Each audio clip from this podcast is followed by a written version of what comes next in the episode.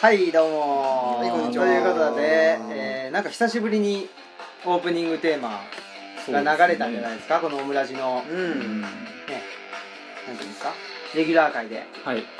なんか久々感がね、久々感がありますよ。夏はパンイチ、あれいきなり鈴木やでー、あ、いやー、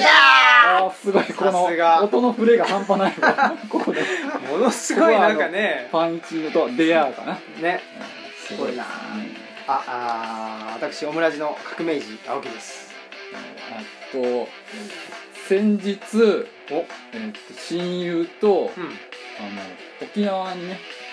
行ってきました。あ、そうなんですか。で、那覇に着いたんで、ただ雨だったんですよ。で那覇で、雨？那覇で、雨水？花に水って思って、とんぼ返りして花に水をあげた酒井です。はい、はい、ということでね、早速反省が次のを考えないと。あ、次のやつね。そうですね。はい、ということで、ローディングしながら喋ってるもんね。今週も始まりました。はい、オムライススタジオ。女性が我々を待っているってことなんですけど、ちょっとこれにだんだん疑問符がつき始めてまして。少しね、考え直さなくちゃいけない。女性を我々が待っているんじゃないかっていうことかもしれませんし、ちょっとわからないですね。考えていこうっていうことです。女性を我々が待っているか、あまり待ってもいないですけどね、正直。まあそうですね、女性を我々が待ってないですね。待ってないですね。何待ってます？待ってるものってありますか？順番待ちでもないしな。まずだってほら、行列ができてると、もうその店には最初なくなるんじゃないですか。なくなりますね。なくなるタイプの人間、ロボットです。ロボットです。人間じゃなかった。ロボットだった。ロボットっぽいもんな。確かにね。髪型がロボットっぽい。菅原文太。菅原文太のね。あ。そうですよ。だって聞いてる人はどういう風貌かって分かってないから、酒井さんの菅原文太のような文太菅原のような文太菅原浅井ソーラーじゃんみたいな、名前言っちゃった。最近のね。鈴木さんどういう感じの風貌？Sアラベータみたいな。ベータ？ Sアラベータアルファ菅原アルファベータ。そうだったんだ。 Sアラベータリリースみたいな。鈴木さんはでも前ちょうどね、同じ時期に散髪したんですよね。同じ店で。同じ店でね。同じ店でね。一緒に。さっぱりしましたよね。そうですね。さっぱりした感じでね。ミルマスカラスの T シャツ着ていますけど。はい。ということで。あつさんは散髪しないんですか？僕も切りたいんですよ。だからね、一本一本今抜いてます。脱毛の方をしてます。微調整はね。微調整してます。でもなんかおしゃれですよね。おしゃれ髪型。そうですか。美容院でちゃんと切ってるんでしょ？いや、美容院なんですけど、美容院入ってこんなところで切れるかーって言ってからのまた、いや申し訳ないと。何のために？感情的になりましたって言って、あれだけ感情的にならないって言ってたのにすごい落ち着けたね。感情的にその怒りのフックがわからない。わからないです。何で起動したんだろうね。向こうの人がね、どういう髪型にしますか？どうやらそう聞いてるらしいんですけど、この耳の前に手を当てて、すごいもう苦虫を噛みつぶしたような顔して耳の前に手当たら聞こえないから、聞こえないパターンでね。聞く気ない。あれいいですよね。完全に難癖っていう迷惑人間そのものじゃないですか。本当にね。だからもうその流れで言うと、もうこう飲むしかないってこのコップはね、やってましたね。まあいいや。ということで、オープニングテーマ終わってしまいましたけど、まあ何でしたっけ、お便りをね、本当はお便りコーナーに読もうと思うんですけど、今回はスペシャルウィークってことなんで、レーティングがかかってますから。ああそうですね。ってことなんで、何でしたっけ、喫茶ゲバルトのコーナーを延長して、はい、お送りしようと思うんで、その前にちょっとね、お便りをやっつけようと。やっつけたらね。間違えました。せっかくねいた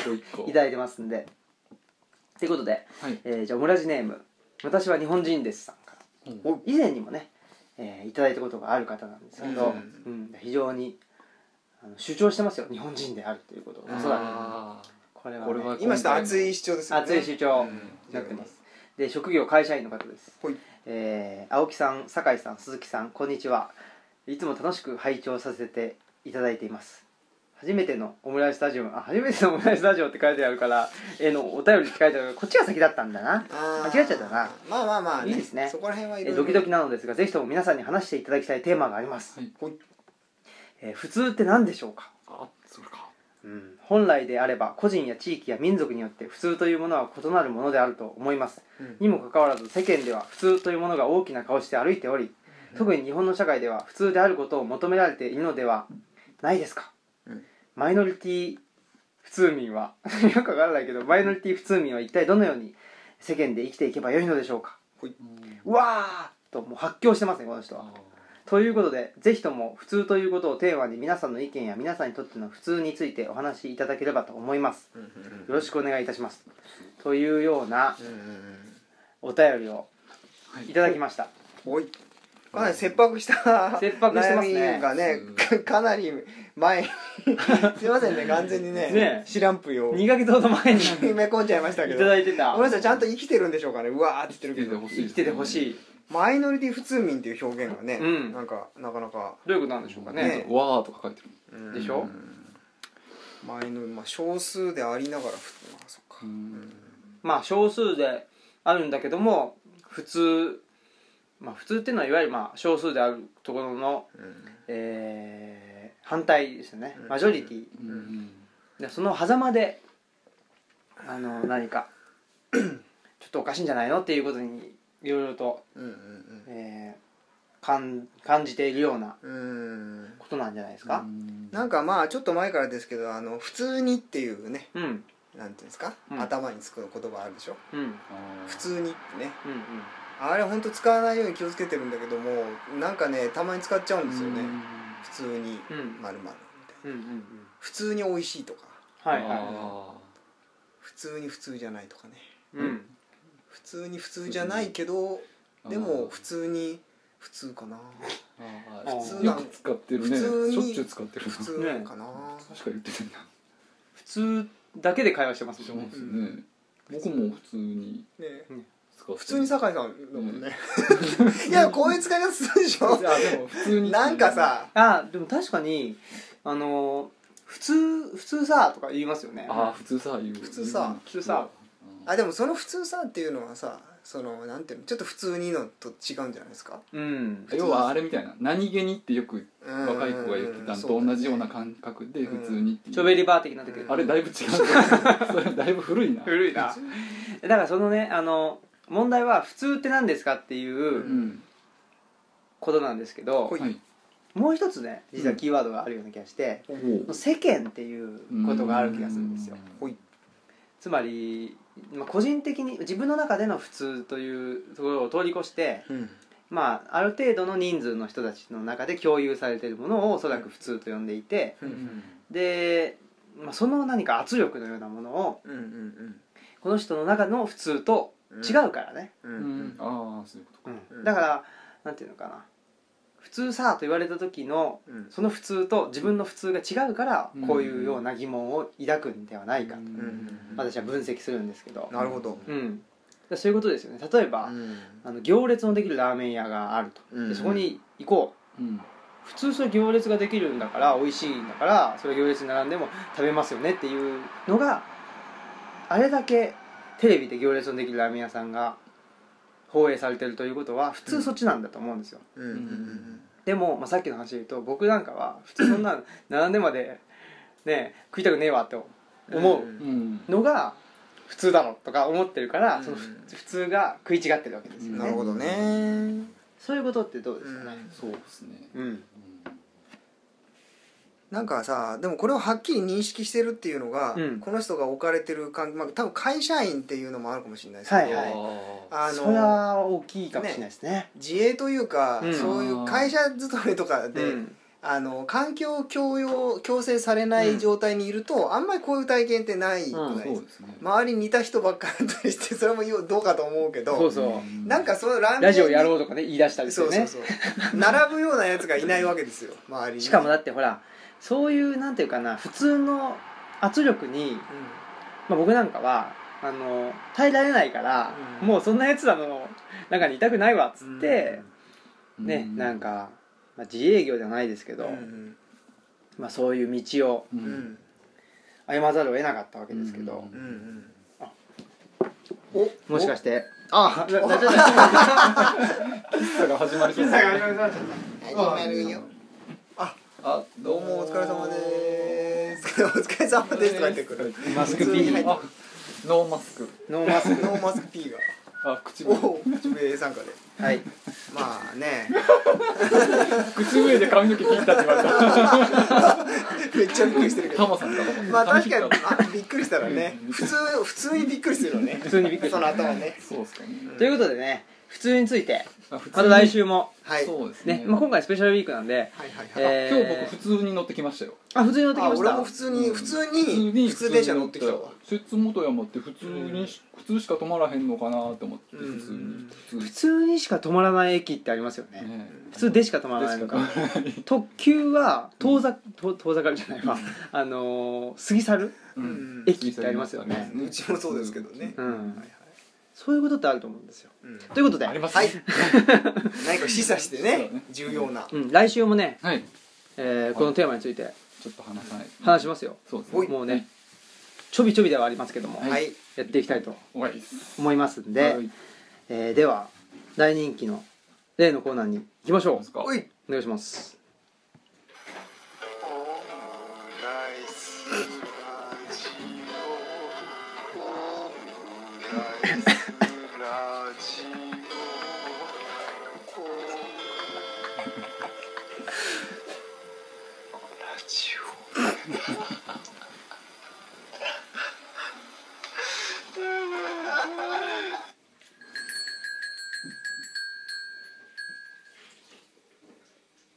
はいいらっしゃいませ、はい、なんか気持ち悪かった今初めて聞いたけどあえてちょっと 0.5 倍でなんかおっ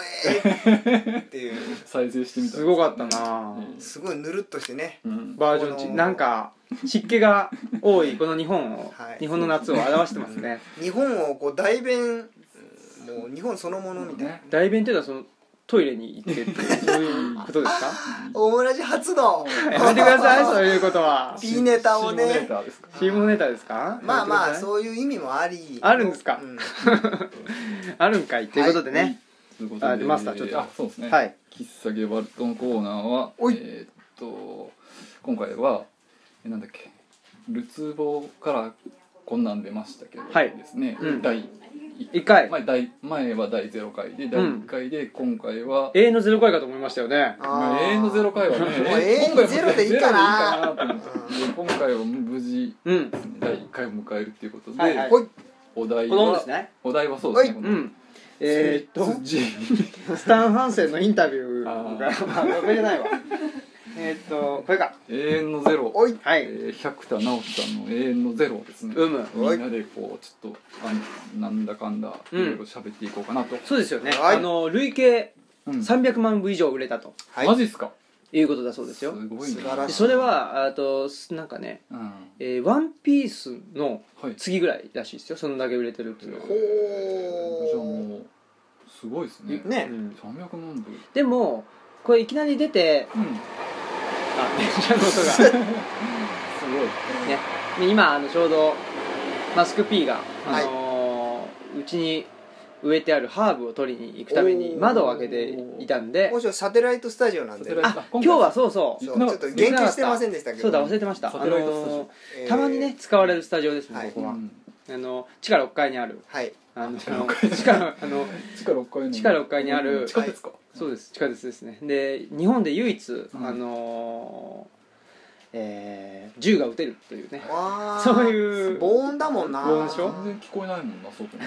ライセンスもなすごいからね合法のハーブですよね合法のハーブもちろんです銃ってでも相性ゴム銃でしょそうそうそうもちろん指でね。それも合法だな。危ないからな。すべて合法でやってますので。ということで、今日は青木家ですね。神戸市、まあオムラジスタジオ、オムライススタジオもね神戸市ですけど、神戸市って広いんですよね結構。めっちゃ広いですよね。だって鈴木さんの鈴木ファームも神戸市です。神戸市ですもんね。神戸市から本当に発信してるって感じでいいですね。神戸ね、もう頑張って神戸ナビーほとんど歌ってこういい無理やりやなのやつですけど、来るからね、危ないですね。合法だから。合法だからね。ということで、百田尚樹さんのね、はい、A の0、300万部以上売れていて、はい、で映画化もされて、そうですね、ヒットしたんですよね。大ヒットでしょうね。大ヒット。そうなんだ。しかもなんかね、そういうレビューみたいなのを見たら、なんていうかな、泣きましたとかって。そう多くて、満点5点満点の評価で 4. 点いくつって結構だから高評価ですよね。4点台って言ったらほとんどの人が満足してる。僕の中でそのぐらい満足感があるっていうのはプロジェクト A ですね。あれぐらいでしょうね。確かに一回見たらもう満腹になるもんね。満腹でしょ。しばらくいいかなってなるもんな。あれはなかなか面白かったですけどね。あれ大好きですからね。面白い。サモハンとね。大満足ね。ということですけども、まあ A の0をみんなで読んで、感想をまあね、さっきのお便りの話じゃないですけど、世の中では非常に受け入れられているもの、そうですね。普通にはってやつですね。そうそう。今までまあオムラジメンバーはなんていうかな、そういうところを避けてきたところないですか。僕なんか特にそうで、もうね世の中の人がいいって言ってると。なわけねえだろとか言って、ちょっとねへそ曲がりのところがあったので、とはいえ、A の0、おい、じゃあもう早速、そうですね。いかがでしょう。ちょっと僕メモを向こうの部屋に忘れてきてしまったので、喋っててください。はい。そうですね。澤井さんこの中では多分一番最近読んで、昨日読みましたね。昨日ですか。一日で読みました。これはいいね。俺ももうちょっと最近読んだけどよかったな。一応なんかねこのるつぼのコーナー始めるにあたって、まあだからそういう自分が読んだことないのとか、読まへんであろうもう誰かからこう与えられることで読むみたいなテーマだったんで、これは一応青木さんが選んでっていうか、そうですね。そのなんか理由みたいなのって、理由はねやっぱり。普通の人は読んでるけどみたいな。いやというよりも、まあこのオムラジで、まあ一番盛り上がる話題としてやっぱ政治、社会ネタがあって、で現在のね、まあ総理大臣、あいつどうなんだっていうこともあって、でそのあいつをですね、はい、AB がのことを非常に。褒めているというかね、第三している、作者の方じゃないですか。まあもうブレーンですもんね。ブレーンでしょ。そうですね。っていうことで NHK の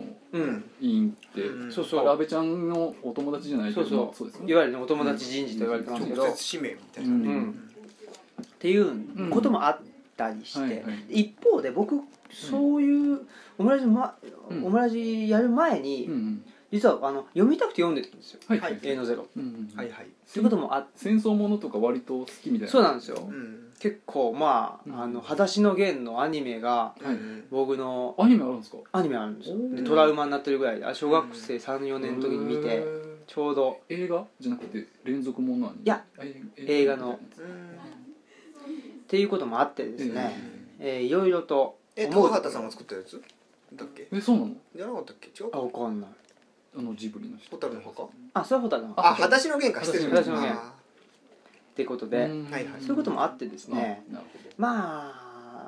あでとりあえずまあ批判はいろいろするんだけど、そのもうちょっと批判に具体的な内容が僕は欲しくて、ね、どういうところがちょっとダメで、ここはどっちかというと。まだ許せるというかいいんじゃないかっていうこともおそらくあるような気がするわけですよ。そうですね。まあそれ歴史もんですからね、うん、はい、やっぱ歴史研究者としてはそうですね、知らずして何か言うのはちょっとね、そうそう、なるほどね、矜持に反するそうですね。まあ一応研究者とかっつって偉そうに名乗ってるから、うん、とりあえずね、うん、読まずにというか、うん、批判するのはあんま良くないですよね。事柄自体はだって事実ですもんね、はいはい、まあ、あくまで小説だけども、うん、まあ、フィクションなんだけど、基本はフィクションなんだけど、うん、まあ、その背景は、ね、事実を元にしている、うん、ということなので、うん、はい、なんですよ、はい、はい、それが動機、うん、そうそう、まず、はい、敵を知らずんばっていうね、そうそう、うん、敵を孤児を得ずなんだっけ今天保的にね、なんか虎を虎を得たい感じになったなんで繋がんないんだよ。虎穴にいらずんば孤児を得ずっていう感じで、桃太を得ずってことで、そうそう、桃ちゃんそんなわけなんですよ、はい、なるほど、そういうことか、うんうん、極めて至極真っ当な、まっすぐな、ね、うんうん、結構自分で言うのもあれですけど、真っ当な人間だって最近思い始めてて、うん、真面目ですよね。真面目はすごい真面目だと思いますよ。そうだ、適当なことは、まあ、うん、適当なことっていうのもおかしいけど、俺たちのなんかさ、ほらこう 2,3 日の付き合いじゃないですか、うん、はいはい、あんまり知らないけどね、ここ 2,3 日、そうそうそう、ここ 2,3 時間のね、そうそうそう、うん、昨日さっきナンパされて、そうそうそうそう、ついてきてって、うんね、なんかちょっと変な匂いするなって、このお茶思ってんだけど、なんか眠いなって、うん、なんかもしかしてなんかもうねっていう状況じゃないですか。そうですね、はい、はい、うん、若かりしはね、うん、メインパーソナリティを知らないんでね、うん、我々は、まあ、どんな人だったんだろうっていう、最近のを見てる限り、うん、真面目な、ね、うん、人だなっていう、なんかやっぱり、はい、真面目、うん、何なんですかね、なんかその、うん、ほら真面目っていうか、うん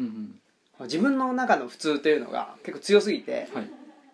さっきの話で言うと、うん、世間の人の普通を受け入れ得られず、はい、生きてきたみたいなね、うん、ところがあるわけですけど、まあ、ある意味頑固な部分、うん、そうそうという、ね、うんうん、多分でもそれね、なんか3人に共通してると思うんですよある意味頑固っていうんでもないかもしれんけど、うん、ある一定の部分にはなんか絶対、うん、譲りたくないような部分が、うん、譲りたくないっていうのかな、ちょっと嫌だ、譲れない、ね、ところがね、うんうん、そうそう、譲れない、また歌入れてやばいなるほどね、ぶち込んできますね、うん、ということで、はい、そんな観点から、はいはい、いかがでしたかね、はい、まず、うん、どういうところから言っていけばいいんですかね、つい最近読んだ人がいるみたいなんで、はいはい、あの人にフレッシュな感想を読んだんですけど、なんかね、僕割とこうお話もんとか、うん、物語もんとか、まあ、小説とかは割と好きだから読むんですね、うん、でむしろなんていうかな、まあ、ドキュメンタリーみたいなものを昔はよく読んでたんですよね、うん、ノンフィクションってことですね、うん、でも最近はどっちかというと小説とかお話もんの方が好きだから読んでた観点から言うと、うん、なんかそのこれは鈴木さんに貸していただいて読んだんですけど、その前にちょっとなんか鈴木さん感想を言ってて、はいはい、なんか人物描写がなーみたいな話したんですよね、うん、で僕も全く同感で、うん、どうもなんか人物描写が甘いっていうか、うん、どっちかというとそういう小説をよく読んでたもんやから、うんうんうん、お話を進め方っていうか、もうとにかくインタビューがメインじゃないですか、うんうん、でインタビューが一人語りがとにかく長い、うんうん、まあ、そういう風な形態を取ってるから仕方ないんですけど、うんうん、ってなってくると主人公の、まあ、その弟くんと、うん、まあ、そのお姉さんがパッて出てきた時に急に泣いてたりする感じが、はいはい、そうね、なんかね、すごい荒いんですよ、ね、うん、いきなり泣いてるなこいつって、まあ映像化したら別かもしれないけど、うんうんうん、物語読んでてもなんか思い入れられないんですよね、気分が、うんうんうん、もうその人の語りが、うん、だからそういう小説の体としてはあんまし、うん、乗れへんなって思ったんですよね、はいはい、うん、人物描写ということに関して、うん、だからその実際この百田さんが構成作家とかテレビの作家やってる感じとしては、なんかそういうドキュメントタッチの番組作りに近いのかなっていう意味ではなんとなく納得いくけど、小説としてはなんか、うん、そうっすねって思ったんですよね、うん、鈴木さん、あ、そうですね、私もちょっと簡単に書いてはきたんですけど、それがですね、あんまりなくて、たったこうだけですけど、でもね、あんまりないっていうのは分かる、そういう気分になるんですよ、感想としてそうなんよね。あんまり、うん、そう小説っていう風に考えるとあんまり、うん、そうですね。なんか批判として、はい、まあ僕もちょっとまあのちょっと読んでから、はい、なんかウィキペディアを、うん、ウィキペディアぐらいしか見てないんですけど、見たらやっぱりその文学としては全然ダメみたいな、そのまあ批判的な、でそう、まあ、本当にその一つの一因としては、まあ、人物描写の荒さというか、別に人物を描こうとしてないわけですし、だからそこじゃないよねっていう多分こと、そうですね。だから本来小説っていうとその、まあね、人物の、なんていうのかな、心とかその人の立場とかが揺れ動いたりして、でそこに今感情移入ができるとか、できないとかっていうところで、なんだろうな、そのこっちに負担がかかってくるわけですけど、そういうその人物に対して思い入れる、入れないっていう時点でね、それが一切ないでしょ。ないです。本当に。そのね、僕もここに書いてあるんです。その人物理解に負担が一切かからないって書いてあるんですけど。そうですね、なんかゲームがあるじゃないですか、あれなるほどって出てきたのやったかな、なんか裁判ゲームがあって、そのどう言ったらいいかな、あと例えばポートピア殺人事件みたいなアドベンチャーゲームっていうんですかねもうそれより浅いなって感じなんですよねあれでももうちょっと思い入れ人物に対してできるんだけど、そういう感じはやっぱりありましたね、結局語りたいことを無理やりってこともないけど、百田さんが言いたいことを語らせるのに、体として小説っていう形を取ってみたっていう、本当はドキュメンタリーみたいなものを書きたかったんやろうかっていうふうに思いますね。僕もね、同じようなことを感じていて、人物が、なんていうのかな、記号でしかないですね。でどういう記号かっていうと、やっぱりまあ百田さんなりの戦争感を描きたいという時に、その無知な若者、しかも極端に無知な若者を設定することによって司法試験受けるぐらい学生で受かるぐらいっていう設定じゃなかったです、にしてはね。であとほら兄弟も無知だし、なんていうかな、人間としての感情が絶対なんか薄っぺらいでしょ。そうですねだから悲しい話を聞けば泣くとか、それでおじいちゃんを侮辱されれば怒るとか、そんなことでしかないわけだから、っていうこともあるし、姉の恋人みたいなのいますでしょ、あれももうどうしようもないような、あれ朝日新聞ですよねあいつモデル朝日新聞、そうだね。戦争中は日本人を煽ってみたいなのって今は全然逆言ってる、極端でしょだからまあそういうような、なんていうかな、記号、まあカレー屋さんに行く道順を伝えるために、あそこのコンビニ曲がって、であそこのパン屋さんをみたいな、なんかそういう目印ぐらいにしかないだろうなというふうに僕は感じたんですよね、人物描写という観点でいうと、そんなところですかね。あとはまあね、もう一個あるんですけど、まあ僕はずっと喋っててもあれなんで、どうですか？ああ、そうですね。人物に関しては何かありました？あらかた言われちゃったのかな。そうですか。まあ全体のなんか感想としては、どう読んだらいいんだろうってのがあって、ですね、これはまあ巻末に参考文献がいろいろ出てたんですけども、まあでもその参考文献について俺は精査してないんで分かんないですけど、まあ歴史書だろうと、まあいわゆる教科書なんだろうなと。でもこれ自体はまあなんて言うんだろう、なんだっけ、フィクションじゃないですか、あくまでもそのフィクション、ノンフィクションだけどね、でもこれノンフィクションつうのかな、これまあ小説じゃないですか。ノンフィクションではないでしょうね。ってことはこれで勉強しちゃいけないわけですよ、フィクションなんで、まあ架空の人物出てる時点でね、だから勉強には使えない、でもエンタメとして読むには、まあ、2人が散々おっしゃってた通りの感想を俺も持ちました。なんで一体この厚みのこの本をどう読んだらいいんだろう。だから、まあ、エンタメ感がないんで、面白くない。でかといって史実書とかじゃないんで勉強にはなんない。だからこれで覚えちゃいけないじゃないですか歴史を。まあね、正しいとこもあるかもしれないけども、だったら教科書に当たらないといけないでしょ勉強するなら、はいはい、小説で勉強ってやっぱあんまり良くないと、まあ、これは個人的な思いですけど思ってるとこがあるんで、参考にはなるかもしれない、だからどう読もうかなこれって、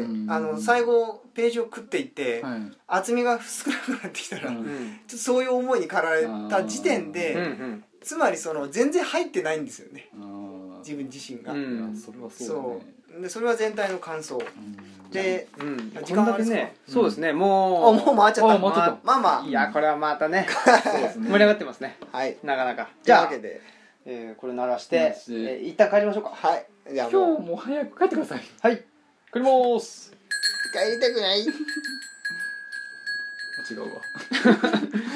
エンディングなんですよねエンディングだよエンディングちょっと待ってくださいねエンディングあります、はい、久々ですからねそうですね、エンディングテーマもなかなか見つからないっていうiPhone買い替えたからな、ね、全然ちょっと喋ってもらっていいですか買い替えてから新しいところ新しいじゃないわまた前と同じところにひび割れをそう入れたっていうヒットさせて、ヒットマンですからねヒットマン、よろしいでしょうかいや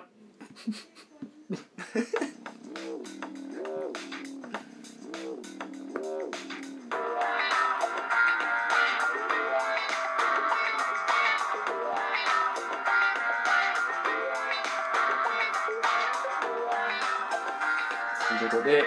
はいはいいや盛り上がってきましたね、でもね喋、り出すと、まだまだ言いたいことありますねそうですね、結構思い出すとなんかいろいろあるんですけど ね思い出してきますね、まあいろいろと鈴木さんもね、メモを取って取りましたくださっていただき一生懸命取りました一生懸命せっかくなんで、まあ苦戦しながら読んで、なるべくとにかく拾い上げようと思ってせっかくやるんだからで抜き書きしたんですけどねまあまあそれはまた次、まあでも分野としてはやっぱりまあ僕歴史に関するところにいるので、まあ僕が一番得意な分野かなとは思うんですよね、もちろん、そういう意味で、またね、次回以降僕が選んでない本を読むっていうのも楽しみにはなってきましたし、それをねさっきの鈴木さんのどう読んだらいいのかわからないという意見は僕は出なかったので、それはすごく面白かったです。私はもう剣と魔法とモンスターなんで、そういう人間ですからね。基本そこなんで。だから僕はやっぱ不思議なのはね、300万部売れてるっていうのとか、すごい本屋大賞っていうのになんか取ってますよね。っていうのがやっぱり読み終わった後もすごい不思議っていうのをちょっと解き明かせたらなと思って。そこ分析していきたいですね。あれじゃないですか、メッシが MVP っていうこれ時期終わっちゃうけど。またそうですね。それと同じなんじゃないですか構造的にね。なるほどね。なんかそういう裏的な。ただ、これっていきなりドンと売れたわけじゃなくて徐々に売れていったんですよ。口コミでいわゆる世間の人に受け入れられて着々と受け入れられていって累計300万部って、まあ、単純に考えたら4人に1人ぐらいでしょ。そうですよね。1億2000万って考えて、累計だから同じ人が何冊も持ってるかもしれんけど、まあでもね、そのぐらいのそうですね人数かな。それに本が読めない人たちとか40人か、実際本がお手に取らない人たちとかも差し引けばすごい人数ですね。読者人口っていうのね、全員が見るわけじゃない。ほとんど子供とね、すごいお年寄りとか病人とか抜いたら、しかもワンピースうんぬんってワンピース漫画じゃないですか、これ小説ですからね。まあ小説じゃないんじゃないかという問題も出てましたけどね、さっきね。ということで、来週も語り合いましょう。青木と鈴木と高木でした。どうも。